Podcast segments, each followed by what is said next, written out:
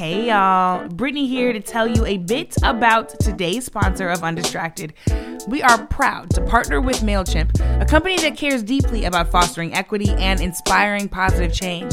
MailChimp makes it a priority to meet customers both where they are emotionally as entrepreneurs, but also in more tangible ways with marketing tools and education. MailChimp's smart marketing platform can give you confidence in your marketing and help you boost your business. Later in this episode, you'll hear from a small business owner about what motivates them in their work. In the meantime, you can learn more by visiting MailChimp.com/smartmarketing. That's MailChimp.com/smartmarketing.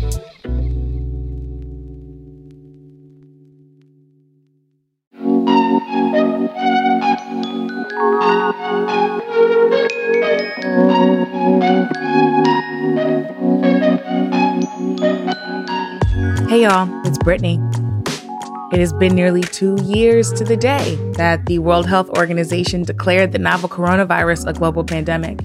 Just this Monday, the global death toll surpassed 6 million people, and over 960,000 of those deaths have been Americans. And beyond the memes of not knowing how to wear real clothes anymore or the superhuman strength of pandemic babies, what is fundamentally clear to me is that the world we knew is gone. I'm not exactly sure when I'll feel comfortable re-entering public spaces without a mask on. And I highly doubt I'll be saying yes to nearly as much business travel as I was in 2019. I am not chasing Delta Diamond status anymore. I want to remain intentionally in touch with the people I love and not just expect to run into them like I did before COVID. And I really, really need for us to prepare for and build a new world that handles the next pandemic, the next crisis, the next disaster way better than it's handled this one. Lives are still on the line. We are undistracted.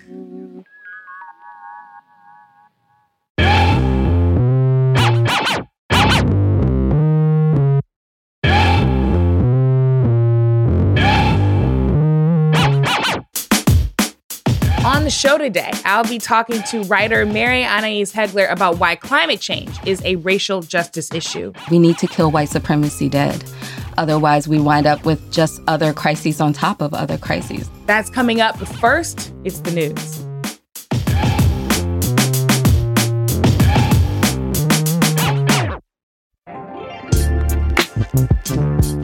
In response to Florida's trash-ass Don't Say Gay bill, students across the state staged walkouts. Our students are walking out today to say that we do not support an institution and a school system that does not support us. The bill bans any discussion of sexual orientation or gender identity in school from kindergarten through third grade or, quote, in a manner that is not age appropriate or developmentally appropriate for students in accordance with state standards. Now, that last part is what's especially worrisome because it is intentionally vague and it opens the door for the gag order to expand beyond just the youngest students. This is important. In just the first 2 months of this year, conservative state legislators across the country have filed more than 170 anti-LGBTQ bills.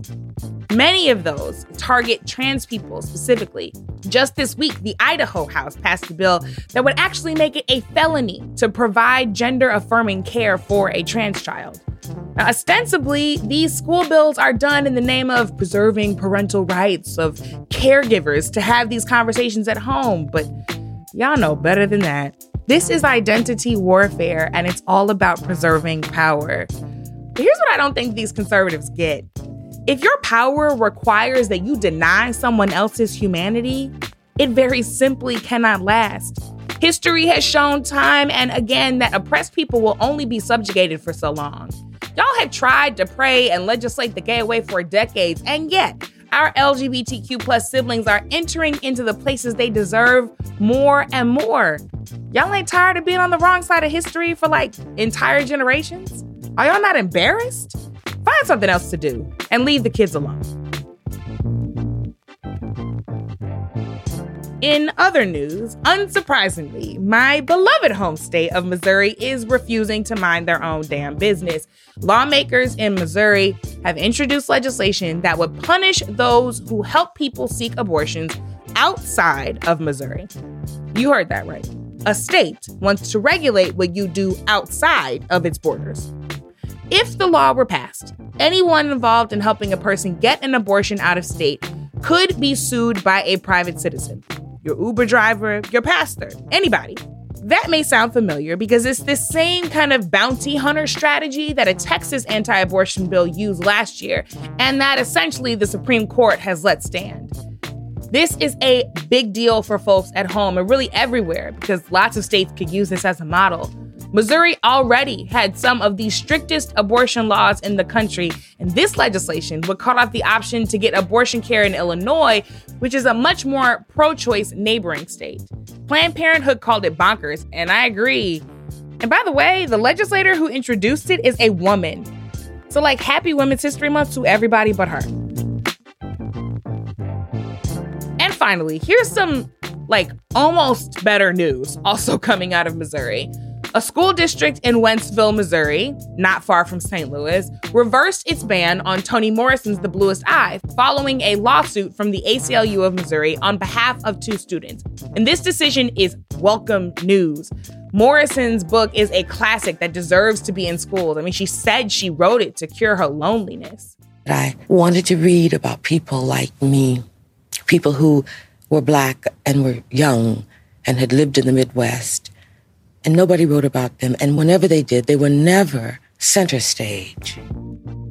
And the pushback against these laws, even when limited, is absolutely necessary. Because the fact is there were 8 books banned, and 6 of them still are, including books with LGBTQ themes like Fun Home by Alison Bechdel. But if we don't fight back, we surrender to an authoritarian, whitewashed education that prepares little mini-supremacists for battle and everyone else for oppression. In short, it's some bullshit. Very, very dangerous bullshit. So if any of this makes you angry, don't be distracted, be disciplined. Check in with your local school board. When are the meetings? Can you join virtually? Who sits on the school board? Maybe you should actually run for a seat.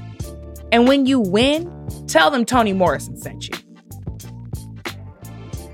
Coming up, I'll be talking to climate justice writer Mary Annaïse Heglar about how to get past our anxiety about climate change and find our places in the movement. Right after this short break.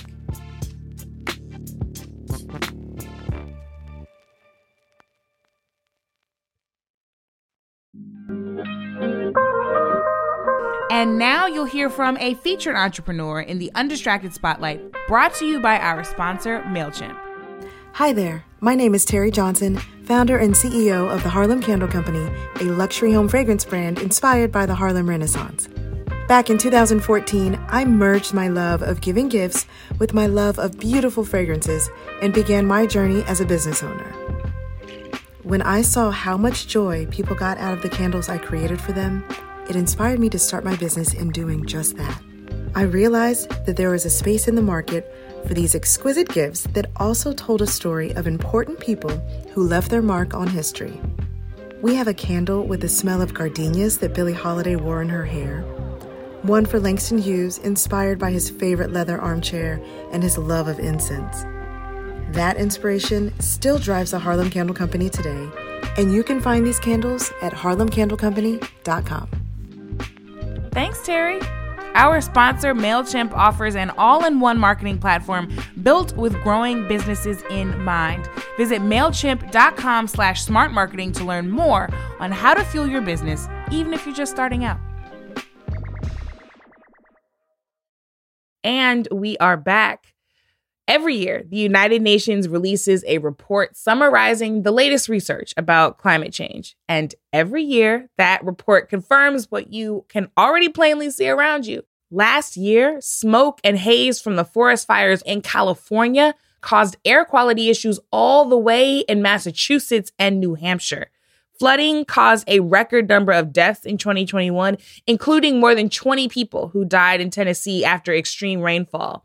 The last gasps of Hurricane Ida in August killed more than a dozen people in New York, New Jersey, and Pennsylvania. And simultaneously, last December, more than half of the continental United States was in a drought. While we're being gaslit by major fossil fuel companies into thinking we made it all up, I want you to know you are not crazy. The weather is weirder, the world is warming, and climate change is happening all around us. It is no longer a distant phenomenon that we have the luxury of tackling in due time. And if that pisses you off, my guest today is more than good with that. Mary Annaïse Heglar is a climate justice writer and co-host of the podcast Hot Take, and she wants people to feel the urgency of climate change. She especially wants to recenter people of color into the climate conversation because the fight for a healthy planet is also the fight for a just planet. Mary, thank you so much for joining us today. I'm so looking forward to this conversation. Thank you so much for having me. I love how you describe yourself in your bio that you are, quote, more interested in being Black people's climate friend than the climate movement's Black friend. And I was like, let's just start there because that's a whole word and a half. Yeah. It's pretty easy to become the climate movement's Black friend because for so long it's been seen as this very white space and has been honestly policed as a very white space. Mm. So, for example, I tell the story a lot of the time where I was working on an Earth Day issue of this newspaper that I used to volunteer with. And this is like 2007. So climate change is a much more niche issue at that time, which is, you know, a problem in and of itself. And there were so many folks around me that I've come to call doomer dudes who were just like, almost like crunk about the destruction of the planet, which just didn't make sense to me. And basically what they were saying was that climate change had already started to happen, right? Like the planet was already suffering. And it was kind of like, well, it's already happened. So let's give up, right? Like there's nothing left to fight for. And that is just the whitest concept in the world to me, that if a world can't be perfect, then it's not worth having. Mm. That's incredibly spoiled. And I couldn't relate to it. And it was just like, I cannot get crunk about my own destruction. This just doesn't make sense to me. Nor should you. Right? Yeah. So, yeah. And just for such a long time, it was framed as like, Black people have so many other problems. They can't take on climate change. And like, I've never met a Black person who woke up any day of their life and only had one problem. Like, that's absurd. Mm. Or that we can't connect climate change to other issues like police violence, like voting rights, like all of these other things. Mm-hmm. And it's very interesting and a little bit gratifying, but also more terrifying that now we've kind of come to this point where there's no way not to see that climate change is related to all of these other issues, right? Like, imagine if the climate movement had been involved in voting rights way back when. Probably wouldn't be a hollowed out shell right now. Probably wouldn't have Joe Manchin in the office, like creating chaos. Yeah. These dots are so important to connect. And I appreciate the way that you frame it so plainly, because it then also welcomes other people into a conversation that we have to be having. Right. So we're sitting here not long after the United Nations Secretary General Antonio Guterres literally used the word clobbered to describe what is happening with climate change. Yeah. He said, this report reveals how people and the planet are getting clobbered by climate change. Mm-hmm. That is wild to hear out of the mouth of a UN official, right? There's no kind of diplomatic language. It is very plain spoken. Mm-hmm. Why does he describe it this way? And what does the report say exactly? I'm so glad he's describing it that way. So the IPCC, International Panel on Climate Change, that wrote this report, this UN body of all of these very, very respected scientists in their fields, it was established in 1988. They have been working on this since 1988. But also, the policymakers in our world have known about climate change since long, long, long before that. The fossil fuel industry knew about it in the 1960s. So I'm so glad that they're using stronger language because it allows people to take in the severity of it. And I think for a really long time, up until at least 2018, people were afraid to freak out about climate change in public because they were afraid of causing panic. But you should panic about this. This is terrifying. And people don't change things that they're not alarmed about. Mm-hmm. So what the report says is it confirms what you see outside of your window, right? Like I'm talking to you now from New Orleans. Mm-hmm. South Louisiana is one of the most at-risk places of climate change in the United States. Mm. People here don't need that report to tell you that. You know, like we see it every single day. We absolutely saw it with Hurricane Ida last year. And it's dire. And so we're at this point right now where I believe global warming is at 1.3 degrees. And the goal, if you hear people say that the dream is to keep 1.5 degrees alive. Mm. 1.5 degrees, I want people to understand, is not safe. Mm. It is effectively a different planet than the one that I was born on in 1983. And we're already on a different planet than the one I was born on. And so it talks about adaptation a lot, right? Like how do we adapt to climate change? And what that underscores is that the old world is not coming back. I think a lot of people know that with the pandemic and with all of the different ways that our world has changed in the past 5 years, the old world is gone. It is not coming back. We have to create a new world. Mm. There's no way to make a perfect world, but we can make a better one than this. Mm. And there are tools at our disposal to do so. And when I say "our," what I really mean is the policymakers and the decision makers here. Yeah. All of us are not as equally culpable in the climate crisis. The people that get hurt the most from the climate crisis have done pretty much nothing to cause it, right? And I'm talking about folks in the global South. I'm talking about Indigenous people all over. Right. I'm talking about the global South in the global North, right? Like Black and Brown communities. If we're going to create this new world, which we have to do, we have no choice. Yeah. We have to decide who that world is going to be for, who's going to be welcome in it, where's our compassion going to go? And I think, you know, the point that we're at right now with the rise of fascism, with the rise of anti-immigrant sentiment, we got some choices to make, and we better get about the business of making them. I want to ask you about those choices in a second, but it strikes me that it kind of felt like not enough people were talking about this, right? Like not enough people were talking about this report. Mm-hmm. Granted, there's a war, there's a pandemic, there was a State of the Union that just happened last week, right? So there is clearly plenty on people's minds. Sure. But are these kind of massive bad news reports just falling flat now? And do you think it has anything to do with, to your point, who's most affected? Well, I don't think they're falling flat because I've seen them fall real flat. Mm. The 2018 IPCC report was the first time an IPCC report had ever made any headlines ever. And like I said, that thing has been in place since 1988. Mm. And so this report, even though it didn't get as much attention as you would think the fate of the planet deserves, it got way more attention than other IPCC reports have gotten. So is it where it needs to be? Absolutely not. But climate coverage is definitely climbing. It's going in the right direction. It just needs to go a whole lot faster. And you were asking if I think it's because of who's affected? Absolutely. Right? I think a lot of people in the global North, to a degree self-included, did not realize the creep of climate change because we weren't paying attention to what was happening in the global South. Yeah. Like this is old news to folks in Africa and Asia. And they've been able to see and feel climate change for at least a good decade now. So what we're going through now is like in their rearview mirror, and things have already gotten so much worse in so many of those places. You know, you've been seeing a lot on social media, I'm sure, about folks looking at the war in Ukraine and saying, oh, but these are blonde-haired, blue-eyed people. This isn't supposed to happen here. Mm. That is very similar to the way we've looked at climate change. Yeah, that is, I have to cop myself to not paying nearly enough attention to how broadly and how deeply this has been impacting the global South before I realized that it was coming to my doorstep. But I want to talk further about this because there's a word that you mentioned earlier that I think this comes down to, right? You mentioned choices. So my mom always said, when you know better, you do better. So now that I know better about what is happening to the planet, about what is happening to our family in the global South, I have to do better. Mm-hmm. There are choices for policymakers to make in particular. One of the authors of the report made the point that if we act now, we have more choices. We have a lot of choices, but if we wait 10 years, the number of choices we can make drastically diminishes. Right. What does that mean? What choices are going to disappear if we wait too long?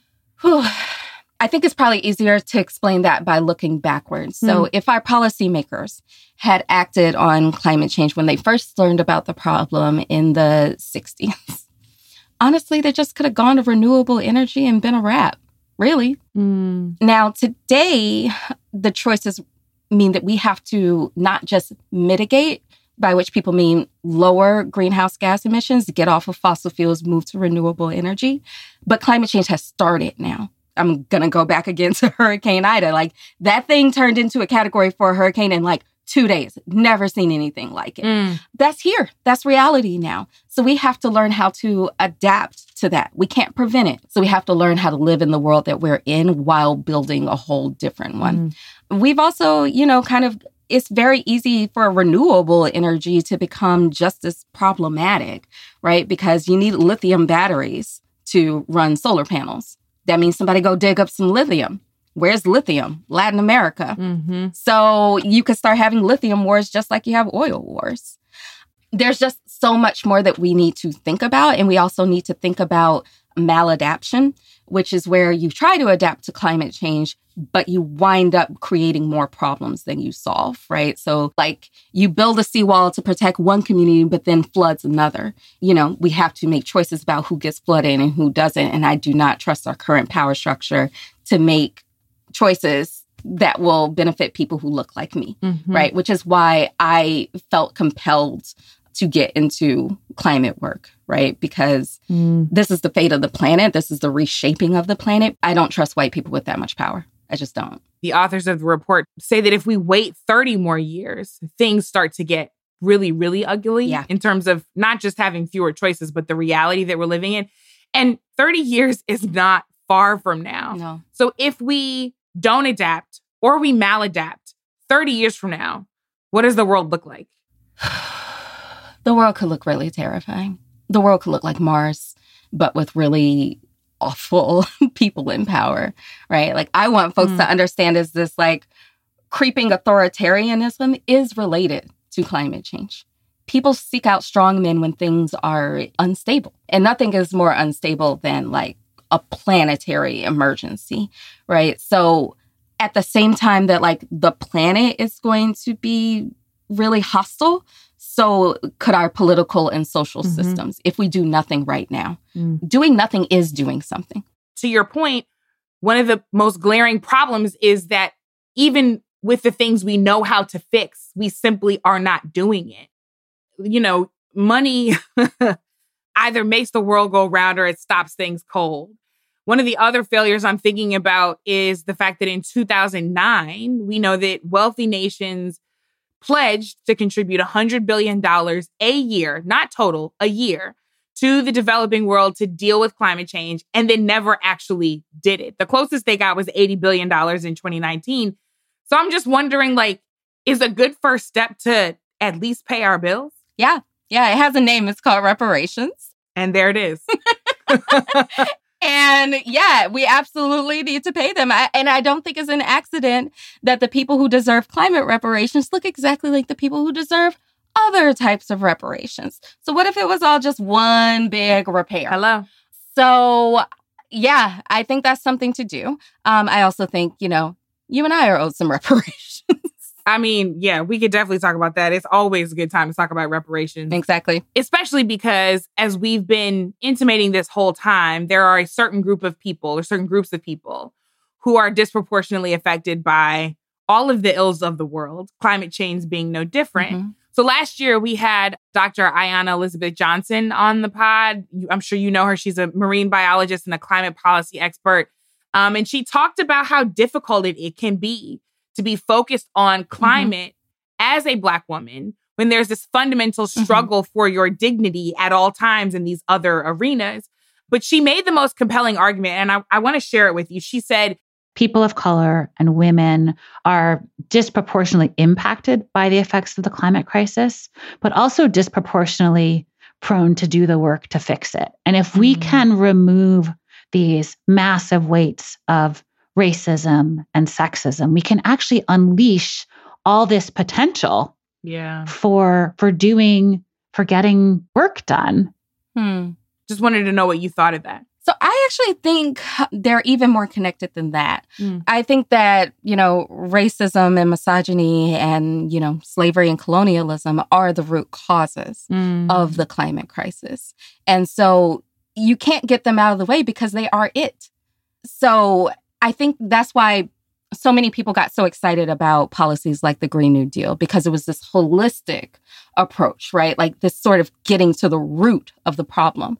And I kind of think we're kind of at that same moment that we were in the 1800s, right? In the immediate abolition of slavery, where it was incumbent upon people morally to create a different world, and they stopped short and wound up with something that just didn't look anything like freedom. And so we are at that moment now where, like, we could just sort of get off fossil fuels and get on with the rest of the world, but the rest of the world is also in shambles for the exact same reasons. And so we need to, like, kill it dead. We need to kill white supremacy dead. Yeah. Otherwise, we wind up with just other crises on top of other crises. That's why I don't think you can separate prison abolition from the climate crisis. I don't think you can separate democracy from the climate crisis. You can't separate pandemics from the climate crisis, right? Like, if you think you're going to solve COVID without solving the climate crisis, you've not created a world safe from pandemics at all, because wait till that permafrost melts. There's mad shit in there, including a lot of prehistoric viruses that I do not want to meet. So, Lord have mercy. Yeah. Child, I mean, but when you say that the roots of the climate crisis are in colonialism, white supremacy, patriarchy, misogyny, you mean that very literally. I mean, you've talked about the fact that the fossil fuel industry was literally built on the graves and the backs of Indigenous people around the globe. You've talked about them being forced off of their land and slaughtered or subjugated. And that is just one of the ways in which the roots of this thing are white supremacy. Right, right. There's also research that suggests that the creation of slave ships, right? Like, you had to cut down a lot of trees to make those slave ships. That releases a lot of carbon into the air. And so there's research that suggests that that was the first anthropogenetic, I actually am very bad at pronouncing that word, but human-driven changing of the atmosphere. There's also research that says that the slaughter of Indigenous people changed the climate and made it colder. And it's wild to me that people were surprised by that. We're a species. We're part of the ecosystem. You do something that drastic, of course it's going to change the ecosystem. Of course it is. How is the climate movement doing in terms of equity and a liberatory mindset inside of the movement, right? Like, are the climate justice and racial, gender, and class equity movements working together effectively? Or shall we say, is there room for improvement? There is 1,000% room for improvement. I think there will always be. But I'll also say that this is not the same climate space that I entered in 2014. My biggest piece of evidence toward that is, so in 2018, I published an article that was basically saying that climate change is not the first existential threat and people have fought for their lives before, and using the lens of, you know, the African-American struggle in the height of lynching, right? Like, even if it's not the end of the entire planet, if you're living under that type of terror, it's just as terrifying. It's just as existential. Your existence is your existence. And so there's a lot to learn from people who have gone through that. And the way that I pissed off people in the climate community with that article. I mean, it's funny now, but at the time it was kind of like harrowing. So that happened in 2019. Year later, I published something basically saying, if you don't accept that climate change is rooted in colonialism and slavery, you're basically a climate denier. Didn't get nearly as much smoke. And I was just prepared for it. That's You were like, I know what happened last time. I'm ready. Exactly. You were like, no, she's got a point. Yeah. Yeah. So, like, the conversation has changed to where saying, you know, that it's rooted in colonialism and slavery is no longer taboo. We've gotten far more advanced and sophisticated with how we talk about the emotions of climate change, which I also think is changing it from being this, you know, super white space where everything is rooted in hope. You know, that was another thing that kept me out of climate spaces. It's like, okay, so y'all have all this hope. You don't need me, right? Like, whenever I've talked to my elders about what they went through in the civil rights movement, nobody's talking about, like, we had all this hope. They were like, no, we was pissed. And we got it cracking. Yeah. So, yeah, and I firmly believe that we need more Black people in the climate space. One, because I'm lonely. She said, I would like friends, please. But also because this is our planet. Like, this is our home, and we get to decide what happens with it. And I also believe that Black people are the sleeping giant of the climate movement. And I know that the climate movement has not been welcoming. I know that it's been just a weird place to be. But it's kind of like what Nicole Hannah-Jones said about America was not a democracy until Black people made it one. Mm-hmm. We have changed this country in fundamental ways ever since we've been here. We have been change makers ever since we set foot on this soil. And that is absolutely what the climate movement needs right now. It's what we all need, because we need this.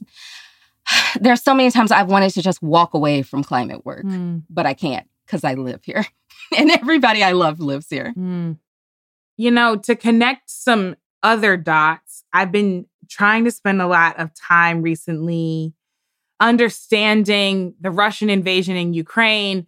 And the one thing that keeps coming up as I read more and listen more is the relationship between fossil fuels and this crisis. Can you break some of that down for us? Because I don't know that everybody's making the link. So there's a lot that I don't understand either. And I think that also has a lot to do with our media.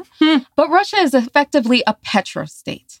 And so the reason that Russia exerts so much power is because of their abundance of fossil fuels and because the fossil fuel companies are so deeply entangled with Russia. That is why Russia had the power to act the way that it has. So I just think about if we had started getting off of fossil fuels decades ago, we'd not be looking at the situation that we're looking at now. And so now the argument is starting to become that we need to dig up more fossil fuels here so that we don't need fossil fuels from Russia. And it's like, there are other sources of energy, girl. And like, if you keep doing this, you're going to keep winding up in this position where they maintain all of this power. Russia is one of the only places on the planet that will actually benefit from climate change. Why would they benefit? So Russia's cold. Like almost like inhumanely cold, right? So just very simply, it'll get warmer. There will be places in Russia's like vast landscape that were once unlivable that will become livable. There's also one of my favorites, the Arctic sea ice. With that melting, that opens up a lot more shipping channels. Trade, right? Yeah, more trade. And so it's up in the air as to who would control those shipping channels because they've never been in use before. It could be China, it could be America, it could be Canada, it could be Russia. And who's already gone through, like driven a ship through there? Russia. I'll be damned. Ain't that some shit? It is. And I'm like, I don't know which part to be more scared about. You know what I mean? About like, the fact that people are going to keep on fighting even more wars over climate, about the fact that the folks in charge clearly don't have my Black ass in mind when they're making their policy. Like, I know that the American Psychological Association has written about what they call eco-anxiety, and that apparently at least 2/3 of American adults feel some kind of eco-anxiety. Yeah. I'm curious how you think about separating out what we are responsible for and what we can let go of when it comes to eco-anxiety and climate guilt. Like, what is ours to own and what is ours to press others to do? Yeah, I don't embrace climate guilt at all. Yeah. Because I ain't do this, right? Like, I keep talking about things that kept me out of the climate space. One of them was this idea that, like, our parents and grandparents did this because my parents and grandparents were, like, trying to get Jim Crow the hell up out of here. So, like, I'm not going to own that. So I don't believe in the guilt. I think we've all sort of used plastic. Some of us live in places where you can't recycle. Some of us live in places where you have to drive places, right? Like, that does not make you the cause of the climate crisis. You did not create this world in which you have to depend on this deadly fuel. Someone else did that. Extremely powerful people did that, right? So I get climate grief, though, and I definitely deal with it every single day. I don't use the term climate anxiety because I think sometimes you can feel depressed about it. You can feel angry about it. There's so many other ways to feel other than anxious. I think that it's a good thing that people are feeling it, quite honestly. Like, it sucks. It's not a great feeling, but I don't want to become the person who becomes so dead inside that they don't feel those things. Mm. So I take comfort in that fact. And, you know, if there are folks listening who are suffering from climate grief, first thing is to recognize that you ain't crazy, right? Like, there's nothing wrong with you. You are not hysterical. You are not overreacting. You're not catastrophizing. You are an aware human being. To cope with it, I suggest finding community who take it as seriously as you do. Yeah. And I suggest getting involved when you can and being soft on yourself when you can, because there are definitely days where I can't get up and do this work, and I have to trust that someone else is able to do it. And that's the other thing, is to recognize that you're not doing this alone. None of us are, none of us can, none of us should. It is the weight of the world, and it can crush you until you realize you're not the only one carrying it. I'm curious what you feel like the action can look like. Like, do we need to be in somebody's DMs 24/7? Do we need to be blowing up somebody's phone all the time? You know, I'm a protester. I'm ready to picket all the time. Like, what does that action and community look like on those days when we do have the energy for the fight? Yeah, I think that's where the real beauty is and where the real excitement is. So I think of this as figuring out what you're good at and figuring out a way to make that climate. You know, like, I write about climate change because that's what I'm good at. I don't organize because I'm horrible at it. You know, like, I'm very good with words. We got to know our gifts. Exactly. So it's kind of like knowing where your skill set is and knowing that the things that we have tried haven't worked. So there is so much room for creativity here. Not that there's been no success ever. No one's ever been successful on shutting down a pipeline. Like, absolutely, people have. And there's so much to learn on. There's so much to build on. But there's also just so much room for new ideas. And so I think that's extremely exciting. I also want folks to understand that if you're already engaged on some other social issues, such as abortion rights or voting rights or police abolition, you're already kind of doing climate work. Just make it a little bit more explicit if you can, because that is all part of building the new world that we have to build. This more just, more equitable world. And all of those things are touched by climate change because they happen on this planet. Yeah. And if you're an artist, I think the artists are the ones who are most confused as to how they get involved in this. And the point of the artist, as Tony K. Bambara said, is to make the revolution irresistible. So there's so much room there for people to get involved. I'm a big fan of bullying fossil fuel companies on Twitter. It's one of my favorite things to do because they tweet like they're like, you know, an environmental watchdog or something. Meanwhile, they're out here like drilling up oil in the Gulf of Mexico. So I think it's incumbent on all of us to call out the bullshit. I think it's incumbent on all of us to support one another. So if you can't be the one who goes out to the protest, the one who's organizing the protest, maybe you can take care of someone who can. Maybe you can call Joe Manchin and tell him how upset you are. Maybe you can support candidates in West Virginia, maybe, or even elsewhere, right? So there's so much room to get involved, and everything is connected. So that would be the main thing I'd want people to understand. You know, petty is as petty does. I know about that little carbon footprint calculator tweet that you sent out to them folks. So here's what happened. So BP, the oil and gas company, tweeted out back in 2019 that the first step to reducing your emissions is to know where you stand. Find out your hashtag carbon footprint with our new calculator and share your pledge today. And your response was, bitch, what's yours? Which was brilliant in its brevity and so clear because there is no possible way that you or I have a carbon footprint bigger than BP. Yeah. Fun thing about BP is that, so they supply all of this oil, right? But as part of their emissions, their company's emissions, they don't count the oil they sell to everyone else. Huh. Like, if BP sells gas at its gas station or supplies it to a utility to then be burned, they don't count those emissions from the oil that's burned that they sell.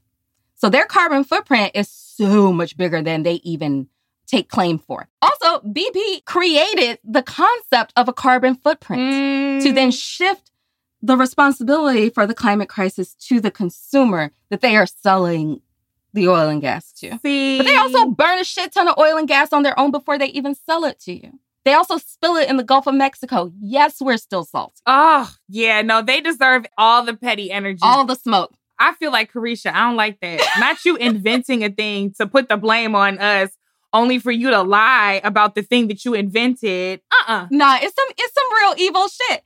So when I saw that tweet that morning, my petty thing at that point was that I would report tweets to Twitter and say it was causing harm to myself or someone else, right? And then I couldn't get the report function to work. Like, it kept jamming. So I just replied. And I was like, actually, this feels so much better. Well, I want everybody to know that the art decider on Twitter decided that your tweet was art. Indeed it is. You know, I know that you said that your impetus for this is not hope, that you're pissed off, and I'm pissed off with you. But I will say that you are so damn smart.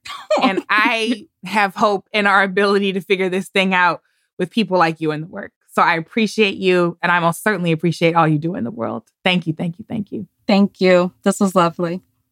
Ooh, that was juicy. I didn't know climate talk could be this juicy, child.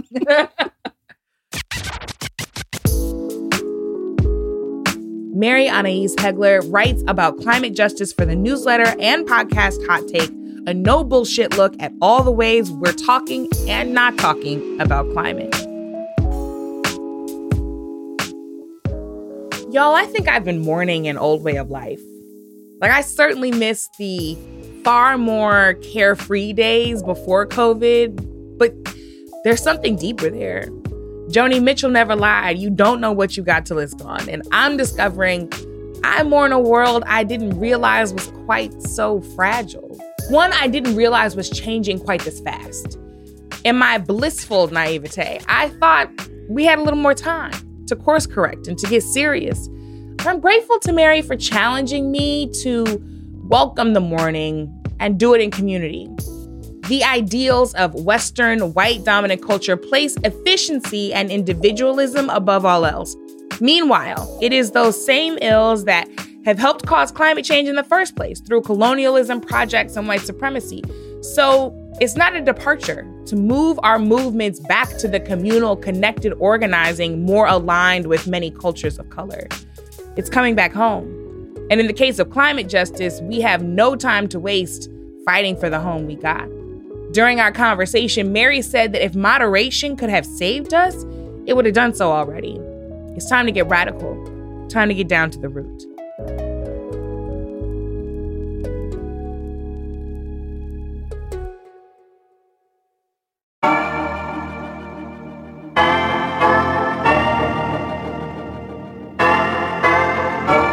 That's it for today, but never for tomorrow. Undistracted is a production of The Meteor and Pineapple Street Studios. Our lead producer is the fantastic Rachel Ward. Our associate producer is the equally fantastic Alexis Moore. Thanks also to our awesome teammates, Treasure Brooks and Hannes Brown. Our executive producers at The Meteor are Cindy Levy and myself, and our executive producers at Pineapple are Jenna Weiss-Berman and Max Linsky. You can follow me at Miss Pacchetti on all social media and our team at The Meteor. Subscribe to Undistracted and rate us on Apple Podcasts, Stitcher, or most places you check out your favorite podcasts.